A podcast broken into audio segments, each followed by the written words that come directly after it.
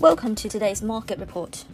Global stocks fell on Thursday as investors sold risky assets due to concerns about possible recession and the Russian Ukraine war, and oil prices plunged over $5 per barrel as Washington contemplated releasing more U.S. emergency oil reserves.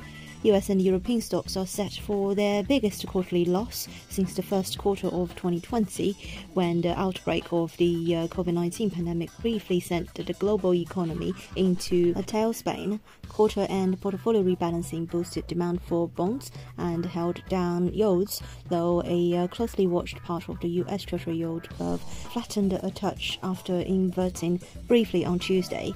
Can we escape the fate of low or negative returns in 2022 if 10 year Treasury yields drop below 2 years? Possibly, but not if geopolitical risks and their effect on oil prices continue or grow. The MSCI was down 0.68%, Stoxx 600 eased 0.94%, the Dow Jones fell 0.58%, the S&P fell 0.49%, while the Nasdaq shed 0.63%.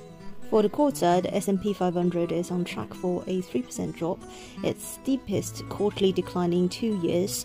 Europe's Stoxx 600 is headed to uh, drop more than 6%, which would be its biggest quarterly drop since the start of 2020, when it plunged 23%. Early this week, global stocks had rallied on signs of progress in peace talks between Ukraine and Russia, but optimism petered out after Ukraine President Zelensky said no quick resolution is expected and the country prepared for new Russian attacks. In Europe, inflation data showed record high price rises in France in March and a 7% year on year rise in Italy following elevated readings from Germany and Spain a day earlier.